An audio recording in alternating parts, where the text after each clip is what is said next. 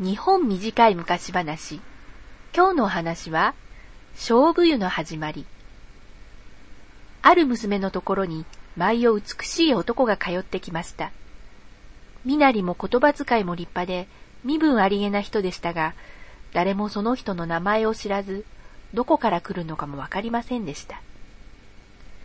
やがて、娘に赤ん坊ができて、日ごとにお腹が大きくなっていきます。娘の母親は、糸を通した針を手渡して、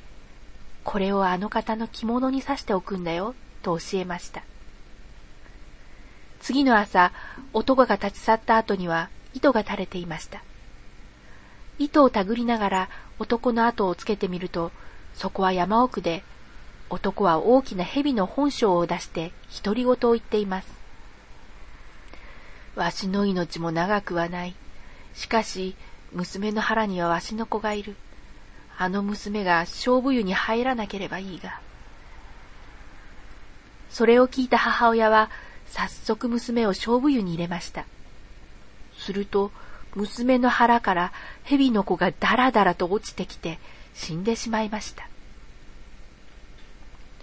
それからというもの、年に一度、丹後の節句には魔除けの勝負湯に入るようになったということです。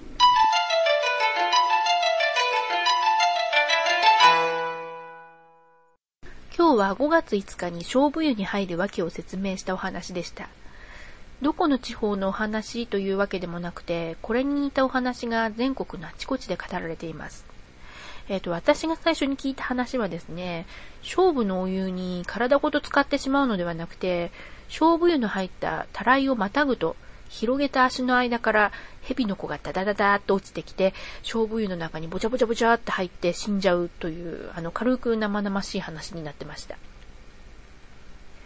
えっ、と、蛇のお婿さんが夜な夜な通ってくるっていうお話なんですけど、これは、あの、結構古くて、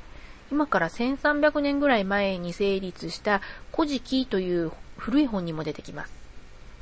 話の結末がだいぶ違ってまして、通ってくる殿方の後をつけて山に行くっていうところまで同じなんですけど、その山というのが、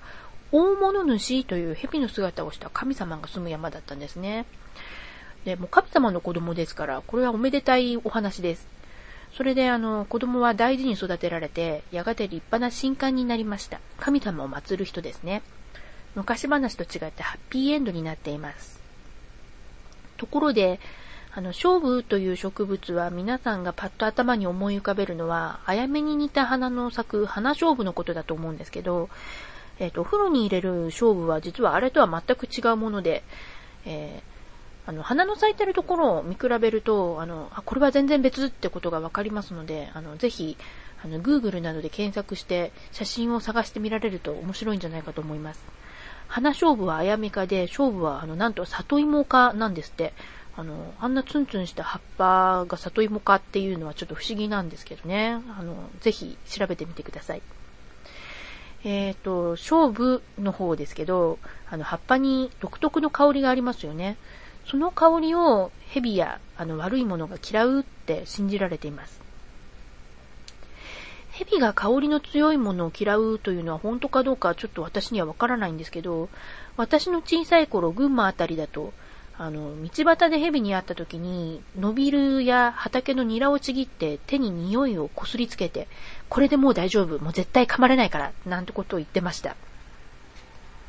というわけで今日はこんなところで。えっ、ー、と、次は、あの、なるべくすぐに5月5日が来る前にもう一つ単語の節句の由来をお届けしようかと思います。